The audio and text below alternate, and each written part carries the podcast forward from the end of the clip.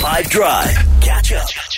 Yeah, so today for Extra Time, I've decided to shine a massive spotlight and to celebrate the fact that the Springbok winger Sbu Nkosi has been named in the starting 15 for the Bulls. This is, of course, for the North-South derby against the Stormers tomorrow in the United Rugby Championship. Now, the reason why I believe this is a big achievement for the winger is simply because last year in December, it was reported that he went missing for about 3 weeks or so. The Bulls had a lot to do with him being found, and of course a lot of love and respect goes out to the Bulls for actually supporting him throughout his journey as well. He was found at his father's house in Emalahleni in Mpumalanga, and the reason that he stated for disappearing for those 3 weeks was because he was struggling with his mental health.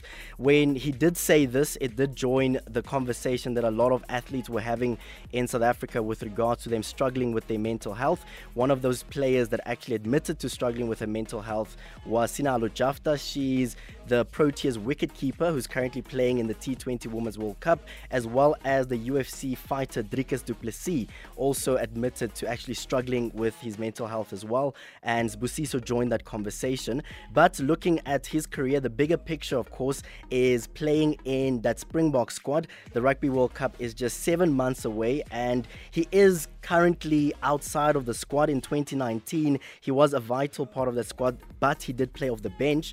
At the moment, many would argue that Canan Moodie and Kurtley Arenser are ahead of him in terms of being selected for that wing position, but I still believe that if he does play regularly, Jacques Nienaber could add him to the squad as well.